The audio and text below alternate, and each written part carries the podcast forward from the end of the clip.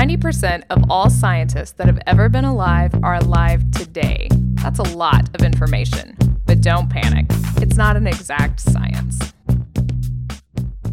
Hey, Shannon, how are you? Doing pretty good. Frantically finishing my syllabi as per the usual this time of year. Yep, classes are about to start up. Mm-hmm. Uh, do you start next week? I, I know a couple universities started uh, sometime this week, midweek. Yeah, they did. Um, no, we start next week, so we start the 18th, which is funny because I thought we started the 25th, but So you know, it was interesting today. Uh, I was reminded my my phone said you have memories from today. mm. I was like, I wonder what these memories are, and I was especially intrigued because it said one of them was with Shannon Doolin. hmm. Hmm. Hmm. So we're recording this on January twelfth. January twelfth, twenty fifteen, is when we recorded our very first episode of this show. Oh my gosh. Oh my gosh. 2015. Yeah. Oh my god.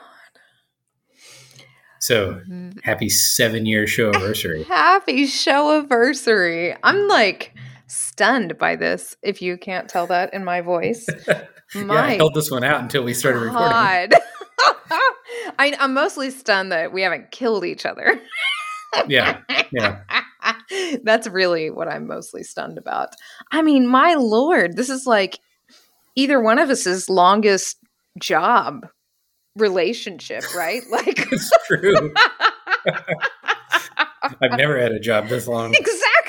I guess I've had my current job exactly this long. Well, this would count because classes hadn't technically started, right? So, And you know, this uh this show is older than my marriage, so there's It's that ol- too. It's older than one of my children Yeah. by almost twice. So, A lot has happened in seven years. oh my gosh, that is unbelievable. It is twice as old as one of my children. This is unbelievable. I what did you get me? that factoid. Not surprised, everybody. and yet we still won't break up, I guess. yeah, yeah, we'll keep the band together for at least one more show. Fine. I mean, I don't know. I don't have anything to say about this show, but um that is that's crazy. Wow. Um I mean, how much has changed in 7 years? A lot. Yeah. hmm I mean, a lot because last time we would have practiced our show like 15 times before we sat down to record. And I just opened this up tonight and said, I don't even know what we're talking about. so, yeah, I can't believe we can still think of things, yeah. You know? Yeah. I- That's there's that's what's awesome about what we do though, is there's so Wow. much new all the time. literally a world of wonder. Right. that felt real gross to say, but also appropriate. Now can I hear you say the word synergy? oh no. oh, we've been interviewing um, for open positions, and that word got used a couple of times, and I thought, hmm. I mean, I don't think that means what you think it means. You wanna you wanna leverage some synergies. yes, please, if we could be open to um, networking creative solutions, that'd be good. Yeah. Eh, You know the song Business Plan? I think you I think I've played it for you before. Yes. Yeah. If I remember I'll put that in show notes. oh, yeah. Gosh, exactly. I have a friend that does nothing like anything that we do. And she applied for a job and she said, This is just recently. And she was like, Would you read my cover letter? And it's all in the businessy world. And I said, This makes no sense to me. You've said nothing and yet you wrote four paragraphs. And she's like, Oh, so it's good then. it was, I could, we would die. Like, it was unbelievable. Yeah. Yeah, four paragraphs of saying nothing. I said, I have no idea what any of this means. yeah, that's pretty good. I'm trying I to find the lyrics to business. I was gonna say I thought about that song. Uh, But- yeah, when we went over that cover letter. But um, Mhm. amazing. That's amazing. How wonderful. We should definitely celebrate. I'll celebrate with this orange cream pop seltzer I'm drinking. well, I coincidentally mm. have the Love Honey Bock. Mm. Seems kind of light for you. It's relatively light for me. I mean, you can Uh, see it's- through it, right? Arkansas beer by Lost 40 Brewing, made with Arkansas honey. Aw, that's special. Yeah. I went to beekeeping class last night, so. Yeah, we, we have to talk about this hobby at some point. I mean, I haven't bought my bees yet, so I haven't fully committed, but I think it's a very interesting thing. So, yes, we should talk about it. In fact, we can talk about the magnets that live inside bees. it's true. Mm-hmm. So what's the what's the name? Um, apiarists. That's yeah. Yes. Mm-hmm. yeah. Yeah. So just reminds me of that episode of The Office where Dwight's like, "No, I have a terrible apiarist." oh, that's great. There are so many terrible jokes. Like those, oh man, those beekeepers, it's terrible. you just can't stop. it's just, yeah, pun city. Oh yeah. hmm But anyway, well, you know, uh, we were trying to. Well, actually, we didn't collectively discuss this week's show. I just said, Shannon, we're going to talk about differential GPS. Ah, ah. I said, what? Okay. See you tonight. okay, so I um I know these are very high precision GPS because I've been in the field when these have been used before, but I haven't touched them myself. Did you make me collect all your DGPS data? Heck yeah, I did. Okay. I Nobody didn't wants remember. to I stand thought you there might have done long. some of it. I don't have time for that. I just remember with the TopCon backpack, if something, if you move too much or Oh. anything, the little thing would go, uh oh. oh, that poor guy is like on a shelf somewhere, and I don't think anyone has used it since we've used it, and it makes me sad. It makes me want to bring him out and make him go, uh "Oh," because it's hilarious. Well, part of the reason I want to talk about this is because the price point on this stuff and the performance is so much different than when we were doing that. That, that unit, which was probably what a 20 to 25 grand unit for one. Yeah. Um, is now no better than something you can buy for 600 bucks. Isn't that crazy?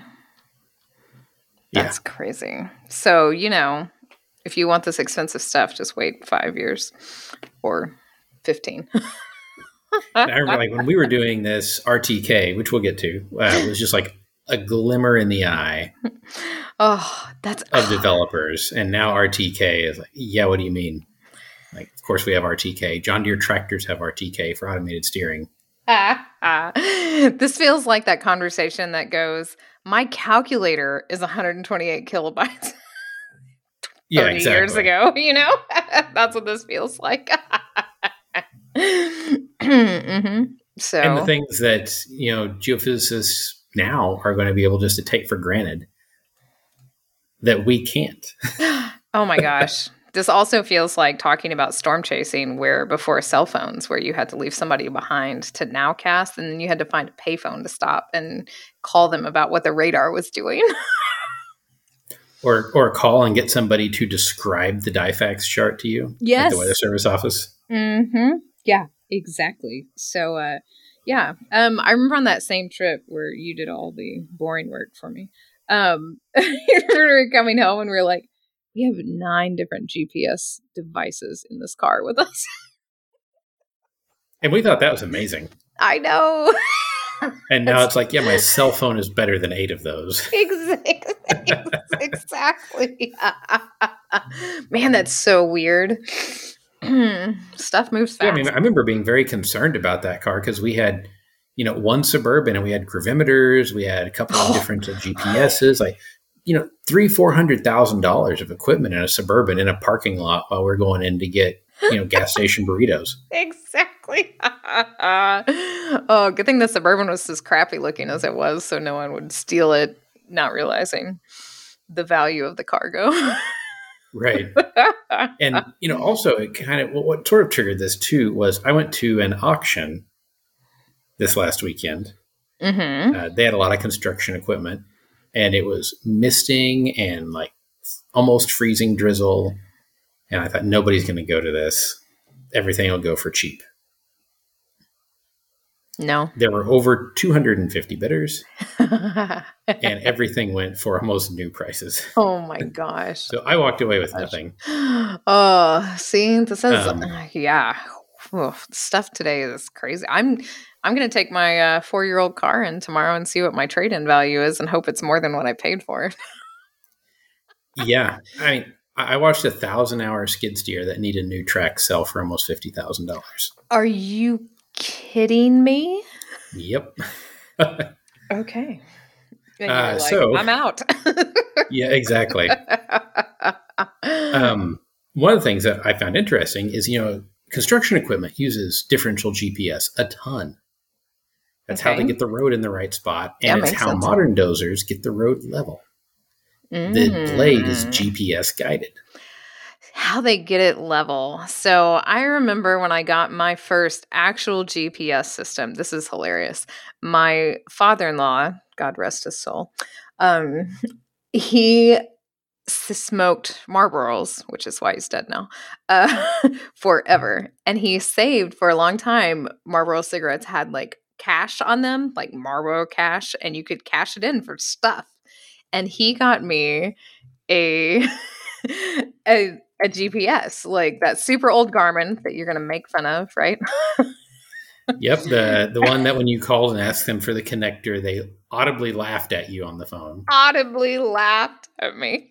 um, I don't even, man, I don't even remember what type of Garmin it eTrex was. one. Oh, that's right, the eTrex. Yes, It was the yellow eTrex. the the one. Hey, buddy, I just want you to know it is fifty bucks on eBay. Uh, not the little yellow one that has the control panel on it. That's like a new one. Mine's the super super old yellow one. Um, Yeah, yeah. And I got that with those Marlboro bucks. And I remember they hadn't like unlocked all the satellites yet, and so I could get within like ten meters of something, and I thought that was amazing. And now you're telling me that bulldozers can figure out the roads level with GPS. Well, no, that the, the bulldozer. You know, if you've ever operated an old bulldozer, uh, we've got we, we've got one from the fifties at my parents' farm. You just got a lever for up and down on the blade. mm-hmm. So if the bulldozer's going over a bump, you know, first the front end goes up and you got to push the lever down, then you go over the bump, and now you got to pull the blade back up, or you're just going to make a washboard. Right. Mm-hmm. It takes some technique. Uh, the new bulldozers, you put the blade in a mode, like you say, hold this elevation Oh my gosh. and drive. And no matter what the bulldozer's doing and what the dirt in front of you is doing, differential GPS controls the blade. Oh my gosh. And they had very old, primitive versions like laser guided blade systems at this auction that were still selling for five to 15 grand. Oh my goodness. Um, but the GPS now is so good that you don't even need the laser systems that they used to have to have. That's unbelievable.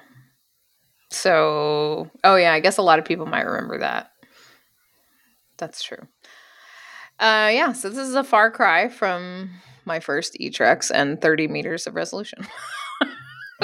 yeah, and you know, you mentioned before they unlocked the satellites, and that's an interesting bit of history because that's why DGPS exists. Mm-hmm. Mm-hmm. Yes. And I don't know a this, lot uh, about that. I just know the Russians unlock satellites, right? No. No, so the the government was afraid that a hostile person would be able to use the GPS signal to guide a missile. Well, they're right. mm-hmm. Um, and they fuzzed the signals deliberately. Right. So they put a random offset on the clock of these satellites that would offset your position by up to 100 meters. Oh, see? Okay. So my, you know, 30 meters of resolution was better than it could have been. Yeah. And this was known as selective availability, or SA. hmm Uh, and there was another frequency, the L2 frequency. That's the L1 signal from the GPS, uh, which, for those of you playing along with your software defined radios, uh, that's 1.57542 gigahertz. Oh my goodness. And the L2 transmissions, which were 1.2276 gigahertz, were not fuzzed. They were intended for military use only. And the way they enforced that was they encrypted them, and you had to have the encryption keys on your GPS unit to be able to decrypt and use the L2 signal. Okay. Well, most people were pretty mad about selective availability, even other government agencies. Because think about everybody else that needs precise navigation. Uh, drivers, for one, but nobody cares about the driving public. Um, Boats? boats, yep. The United States, the United States Coast Guard and the FAA's, and to some extent the DOT, pushed very hard to make selective availability a thing of the past. hmm And the Defense Department said, no way, no how. So there were some old, well, older navigation techniques out there like LORAN, hmm mostly used for marine navigation. Uh, VORs, VHF Omnidirectional Range, which is a wonderful compound acronym because the V is another acronym. Um, those were used for, and still are used for air routes, and Okay. non directional beacons, also used uh, for aircraft. But they're, well, I mean, Loran was pretty good. Uh, it was very, very expensive, and the. VORs are very expensive. Uh, NDBs were not the best. So they're very expensive.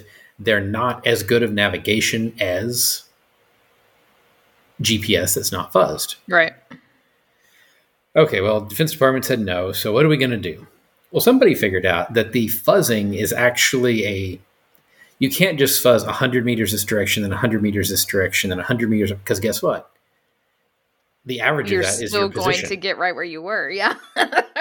Um, so they didn't do that because they knew this is what would happen. So it was an offset that would very slowly change in random directions. ah, gotcha. Well, this offset would be roughly uniform over a similar geographic region hmm because it had to be. I mean, you're just you're you're offsetting a clock signal. So around this point, let's say you had an offset of 50 meters to the northeast. If you drove a few miles or even 10 miles, maybe even 100 miles, it's still going to be 10 meters ish to the northeast. Right. Okay. So somebody got the bright idea of why don't we just stick a GPS in the ground and watch how it says we know it's not moving unless there's a large earthquake. right. Let's just record its position and then we'll subtract that from the data that we're using. Excellent. And over time, we'll get an average that represents its position. So we'll know that actual position fixed flat long. Right. And then we can just use the difference between that fixed position we know and where it says it is now to correct our GPS if we're in the vicinity. Hmm Okay. And so Differential GPS. either okay. Gotcha. How long would you have to sit there and wait? Um, I mean, if you establish a new station, you know, probably something on the order of magnitude of a day. Yeah. Okay. Uh, days is better, but day right. will work. Yeah. Yeah. Exactly. Okay. Yeah, that makes sense.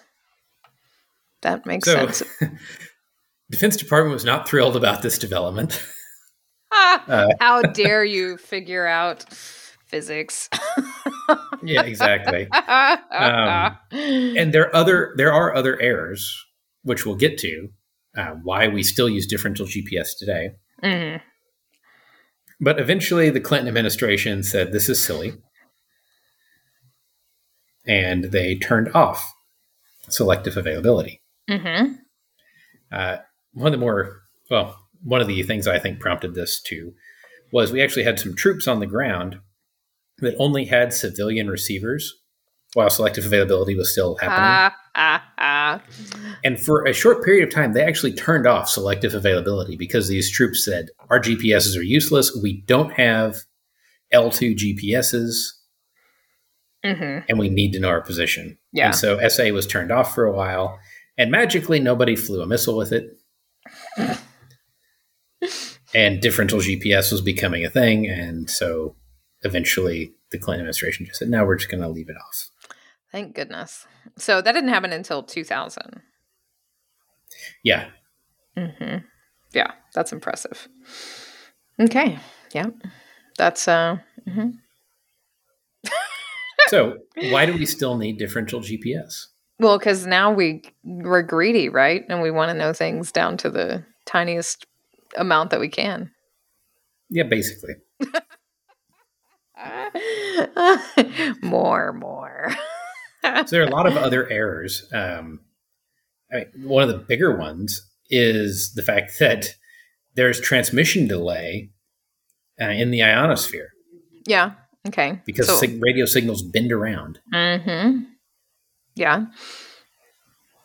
That makes sense. So all this other natural stuff that gets in the way, not the not the intentional fuzziness, but And there's The- also unintentional fuzziness like clock drift on the satellites. right. There you go. Yeah. So differential GPS will fix all that and we can figure out where we are within, you know, millimeters, right? Yeah. Yeah. Um, Not that that makes any difference for most scientific things, but you know, we still got it. in gravity surveys, it is essential. Yes. I said most. I mean, it is Yeah. essential because gravity's non unique. So you need to, you know, get as much stuff right as you can so you can make your ridiculous guess at what's causing the anomaly. Right. Well, and one of the biggest, uh, well, one of the biggest uncertainties in gravity data is the free air correction. It's one of the largest corrections you have to apply, hmm and it's very sensitive to your elevation Right. or distance from the center of the Earth. hmm So that half a foot, a foot of uncertainty could very easily swamp the signal you're looking for. Yep. Uh, I mean, you've got to remember, uh, pulling these numbers out of my head here, but I want to say a foot is something like a tenth of a milligal. That's a bunch. Yeah. It's somewhere in that neighborhood because I know uh, the Scintrex that we had was sensitive down to the sub milligal range. And one of the labs I would have students do is set it on the floor and take a reading and set it on the table and take a reading and tell me Mm. how tall the table was. And it was pretty darn good. That's impressive. Uh, now, if you had a older, like a Lacoste Romberg or something that wasn't quite well, I'm not going to say not quite as sensitive because I'll get a lot of hate mail. Eh, harder to something that- read. Yeah, something that required a lot more user skill to Yes. get a good reading from. yes. Uh, you could send students up and down to different floors of the building. Uh huh. Yeah, I've seen that done too. So, yeah, that's definitely there's a lot of user error in trying to read that little dial. I mean, you're looking through a microscope and trying to line two lines up. hmm And if you're It's outside, it's, impossible. Hmm Yeah. Yeah. So Okay, Okay. so they're important for things like that. They're important for things like sailing ships, flying planes, steering tractors autonomously in the field. hmm uh, because now farmers are able to do things like take the terrain of their field and try to design the ideal drainage for their crop. And a computer program will help them figure out the best way to plant their crop. They load that plan into their tractor, and the tractor draws these crazy patterns in the field. see, kids, this is why it's important to pay attention in school now. hmm Yeah, because if you're, no matter what you're doing, if you're baling hay, you're probably using some form of GPS still, which is crazy. Uh huh. That is very interesting. That it is that um, universal now. Yeah. Mhm. uh, and pretty cheap. I mean, uh, you can buy a very not great resolution GPS receiver, just you know the chip like I would put on a circuit board Mhm. in quantity for three to six dollars. So we were talking today. I'm about to go out into the field and we're going to core a well. And we were talking today about siting it because we're sending a student out and then um, someone from the drilling team, and they're going to go out and site the well based on our GPS coordinates. And I said, okay, great. You know, I'll get the GPS to send with him. And he's like, oh, no, just download this GPS app. And I thought, what? like, this is a very important thing we're about to do. And you're going to stand there with your phone and just mark it. But yeah, it's probably going to work fine. It'll probably be close enough. Uh huh. Yeah, exactly. I would, would guess it would be. So I use my iPad when I'm flying, um, and it tells me the uncertainty of my fix. Mm-hmm. I mean, you can't use it for flying IFR, but you can use it as guidance VFR. Right. Uh, I routinely get a fix better than two meters. Yeah. See, there we go. That's all we need. Unbelievable. Unbelievable. Yeah. So why? Well, okay, we need differential GPS because we're greedy.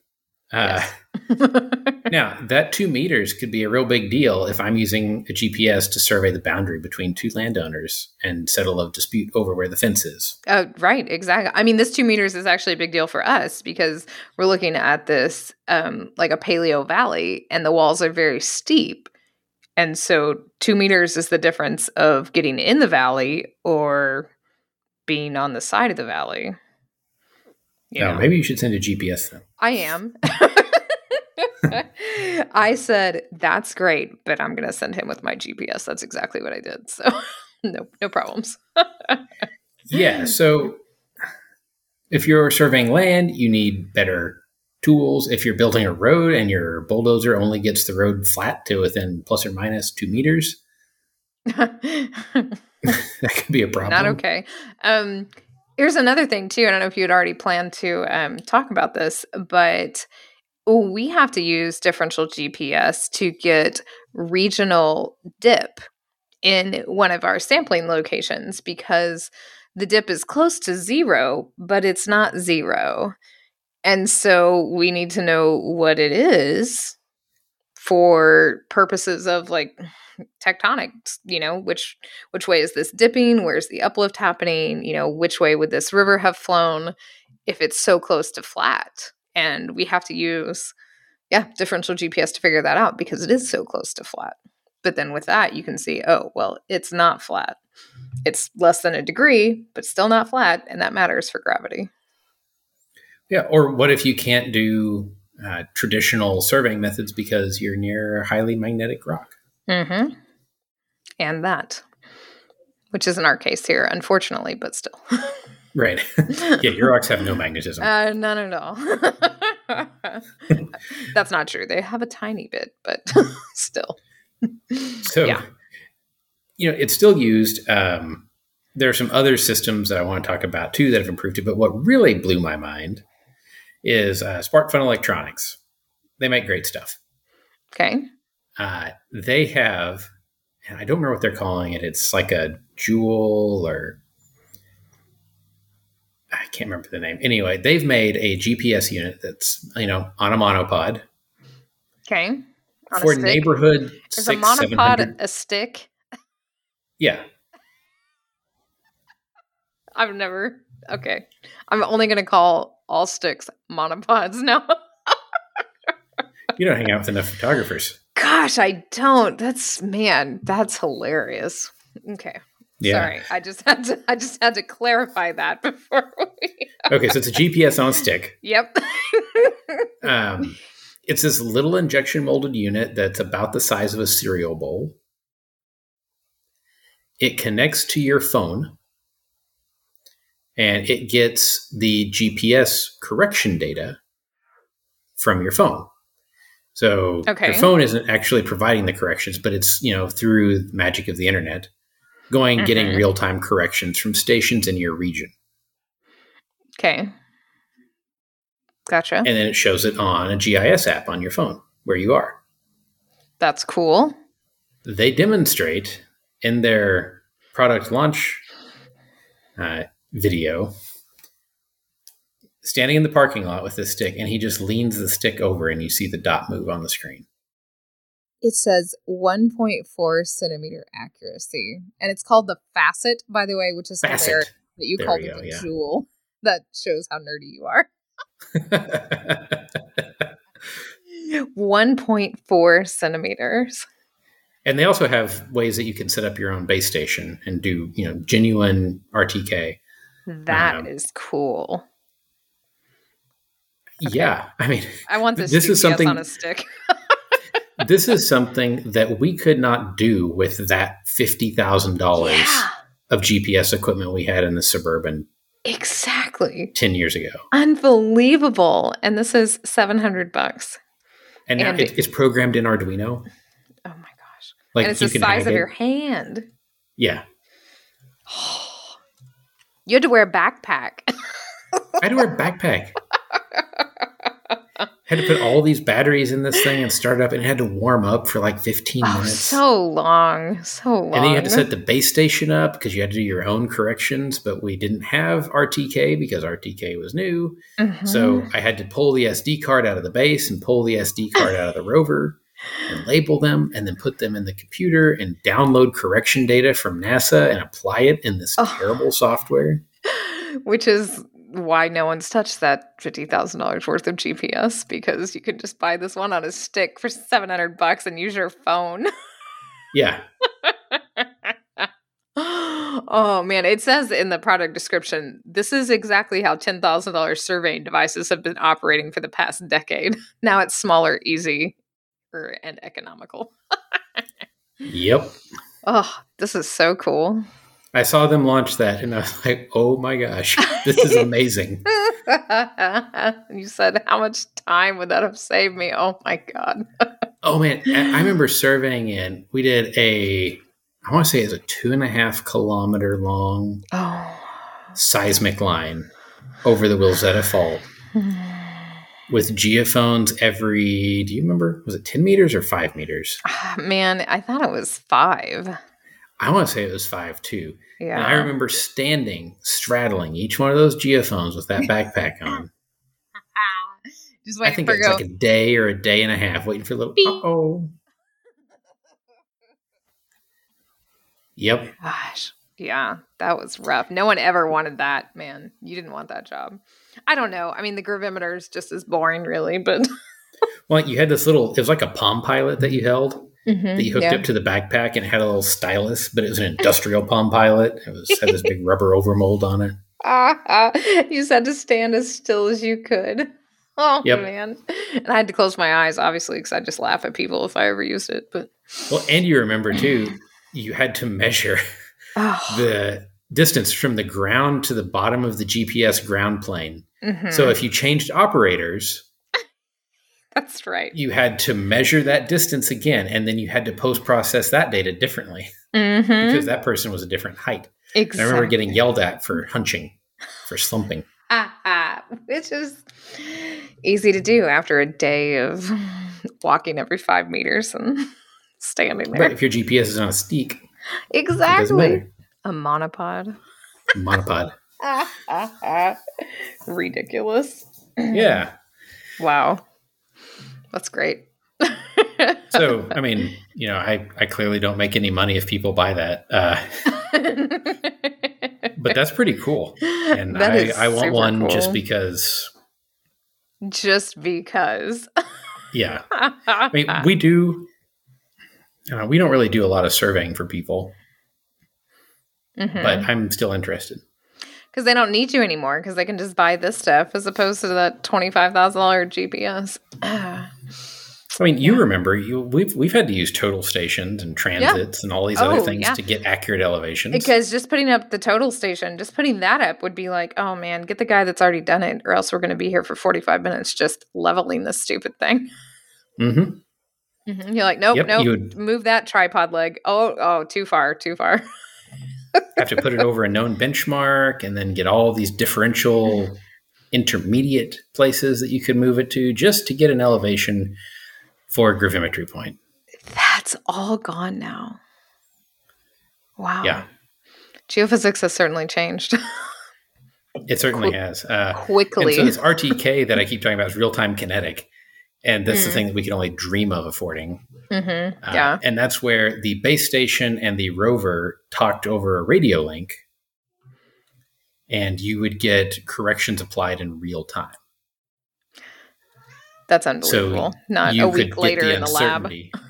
yeah, well, and sometimes you would go back in the data wouldn't post process. Uh huh. Um, Yep. Or yeah, or you would go back and you'd be like, oh, well, the uncertainty is ridiculously tiny. I didn't need to stand there for five minutes at each point. mm-hmm. Yeah. But you didn't. But if you had You real, don't know that. real-time kinetic, you could just watch the uncertainty go down. You go, that's good enough. Moving on. Uh huh. Oh.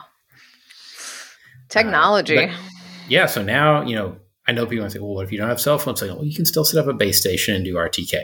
yeah. Um, and that's still how you're going to get the best results. hmm Correct. But do you need, Yeah. you know, 10, 14 millimeter precision? Or are you okay with, you know, sloppy seconds at like 80, 90 millimeters? Exactly. Fine, I'll take your centimeter accuracy, I guess. Uh, if I have to. Man, we used Yeah. to just like walk around with a map and say, I think I'm here. Oh, I know. and then that'd be it. On topo maps, you're like, are we standing by this wiggle or this wiggle hmm And my in the favorite valley? my favorite one, which I just learned a couple of years ago, uh, which is to get a half drunk bottle of water. So you take your Nalgene and you can hold it up to your eye, and then you can figure out like what elevation the flatline units across the way from you are by using that as a level. Hmm. Impressive, huh?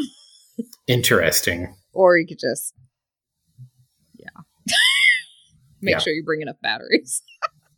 Exactly. Uh, like any And good batteries are also getting good enough that they they outlast you in the field most of the time. yeah, exactly. Either batteries are getting better or we're getting older. Both. hmm. Very interesting. And you know, the now like I had a so to fly instrument approaches, you have to have a panel mounted certified GPS in your Mhm. aircraft. Okay. Well, I put one in, or had one put in, hmm and it is capable of this thing called WAAS, Okay. which is the Wide Area Augmentation System. Okay. I don't know about this. Yeah, so WAAS is also one of these kind of I don't know if it was pre-selective availability getting killed or not. Um, but WAAS is a network of ground stations. So every air route traffic control center, other than one or two, has a WAAS base station. They're basically a differential GPS base station. Uh, the WAAS base stations get two kinds of corrections. They get a fast correction and a slow correction. So the slow correction is things like clock drift on the satellites that are Mhm. pretty static. Those get recorded, transmitted over the internet or telecommunications networks, sent up to the satellite, and they actually get sent down from the satellite with the timing signals. Oh, okay. So the satellite now says, "Hey, here's here's my timing signals, and here's the WAAS estimated error in them."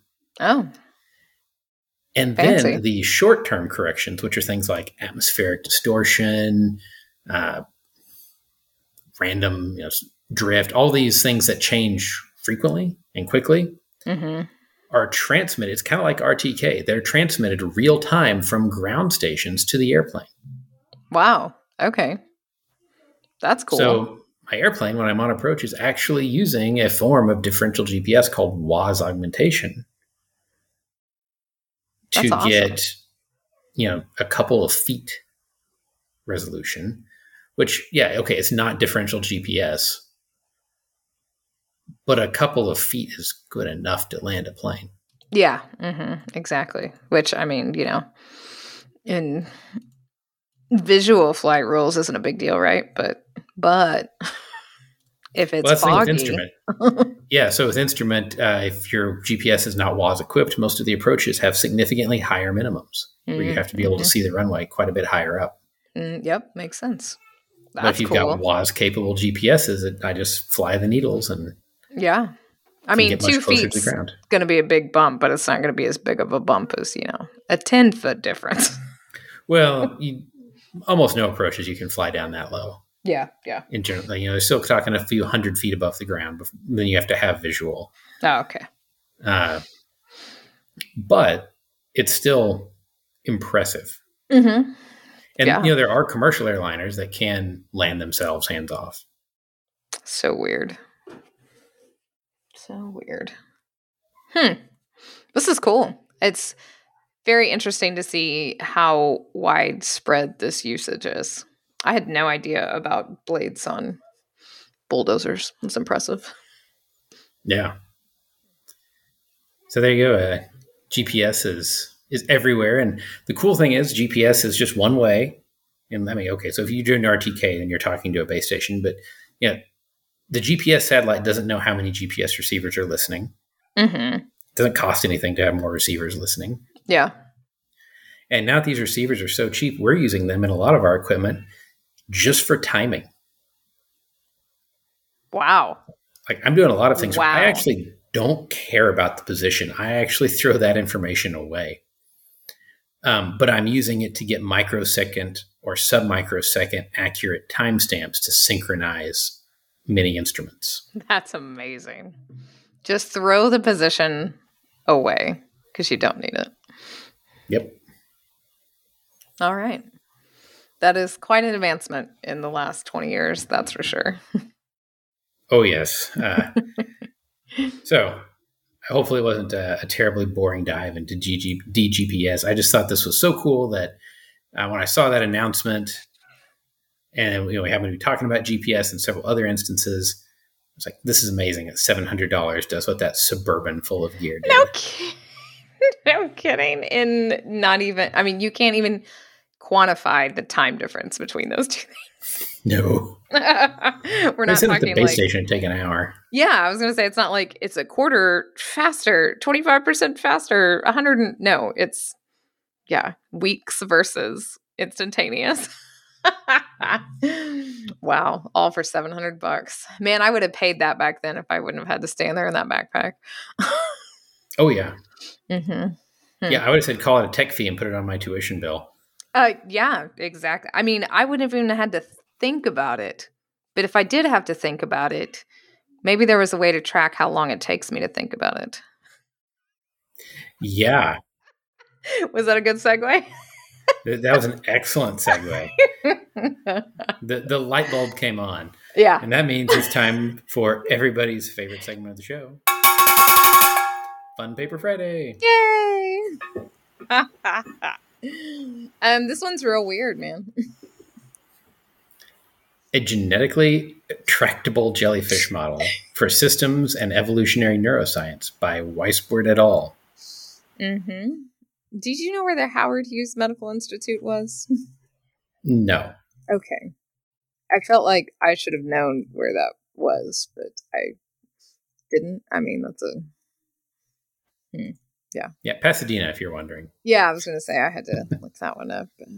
Interesting. Um, so this is in Cell, so that's a big deal. And also, I'm really shocked that you pulled a biology paper. Yes. so I'm Um, interested to know how you got a hold of this. Well, that's of course because of our third co host, Daryl. Ah, yes, excellent. Okay, I knew you would never do this. um, unfortunately, it's in an Elsevier journal, Mm-hmm. which means you probably can't get to it. Yeah, which is too bad because the figures in this are pretty amazing. And there are supporting videos, which I cannot get to. Mm-hmm. But there is a popular science article from phys.org that has some of the videos from the supplemental material in it. Um, I will say that when I watched those videos, I didn't really get what was going on. in terms of the little jellyfish eating, but you can see what's happening. So the, the deal is these little bitty jellyfish are real simple, not anything like us. Um, and their brain isn't necessarily an organ, it's kind of spread out through their whole body. And they like genetically modified them to have fluorescent neurons. And so they can look at this jellyfish in toto. so you can look at his whole body working and say, okay, when this jellyfish wants to eat, it does this. And these are the neurons that it fires to eat. Or if the jellyfish wants to get away from a predator, it you know needs to swim to the left. And so these are the neurons that fire to make that whole system work where it swims to the left. And what's what's cool is well, you know those animations they would always have like in uh, Nova specials or PBS specials. We're talking about the brain. And it's always like this really bad 90s computer animation of what looks like a lightning bolt, like shooting through this windy neuron passage. I know exactly what you're talking about. yeah. So that's what this does in real life. Yeah, it, it glow, exactly the, the neurons glow. and it looks exactly like that. So you apologize to that weird 90s. yeah, it's um it's transfixing to watch actually. It is. And what really blew my mind was they said because the brain is distributed, parts of the body can continue to operate when separated. It's like if you surgically remove the jellyfish mouth, it still tries to eat because the try to eat neurons and part of the brain are, with on it. the mouth. That was so unnerving. but it makes oh bad boo.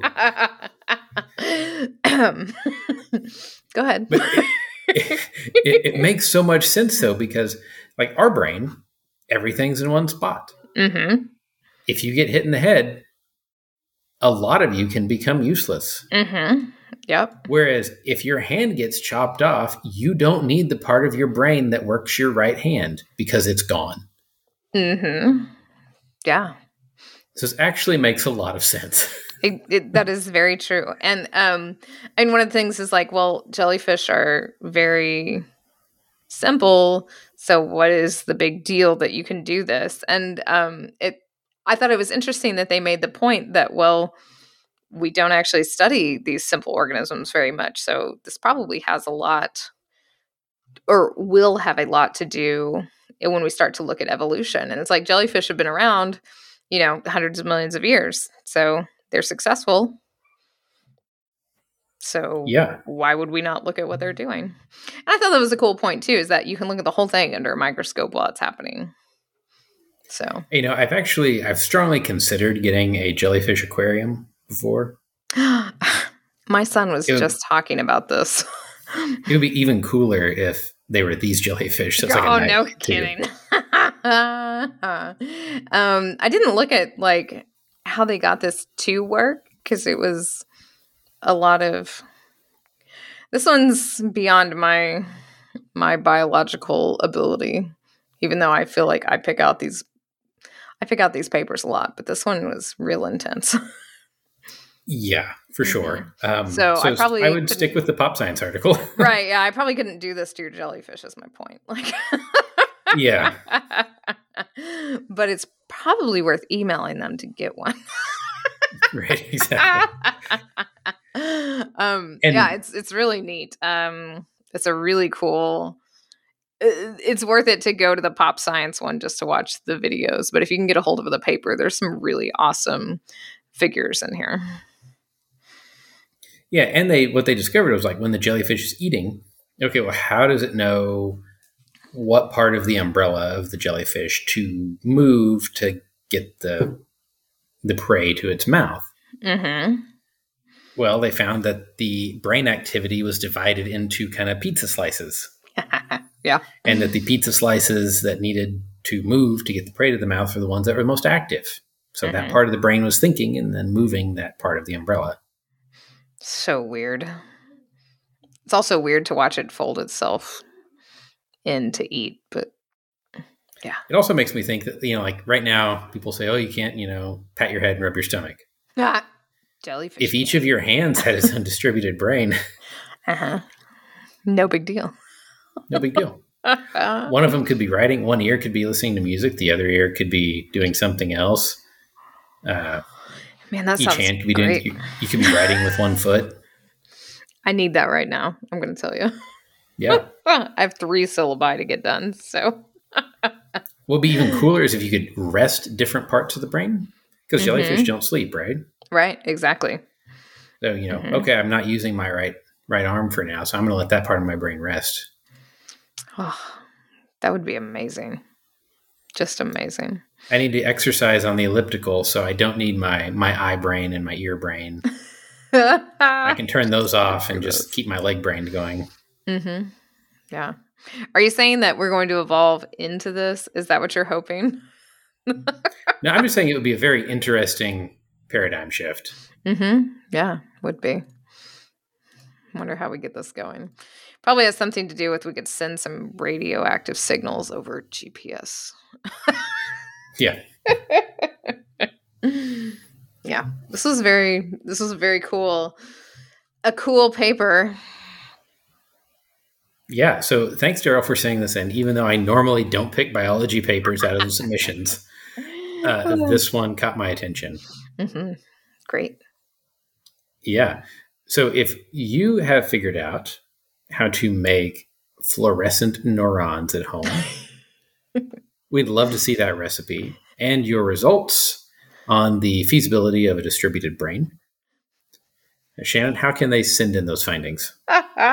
Show at don'tpanicgeocast.com. We're on Twitter at Don't Panic Geo. I am at Shannon Dulin. John is at Geo underscore Leeman. Um, we're on the Don't Panic channel in the Software Underground. And as always, thank you for supporting our diabolical glowing jellyfish research at Patreon. You can support us there at patreon.com slash don't panic geo. And until next week, remember don't panic. It's not an exact science. Any opinions, findings, conclusions, or recommendations expressed are solely ours and do not necessarily reflect the views of our employers or funding agencies.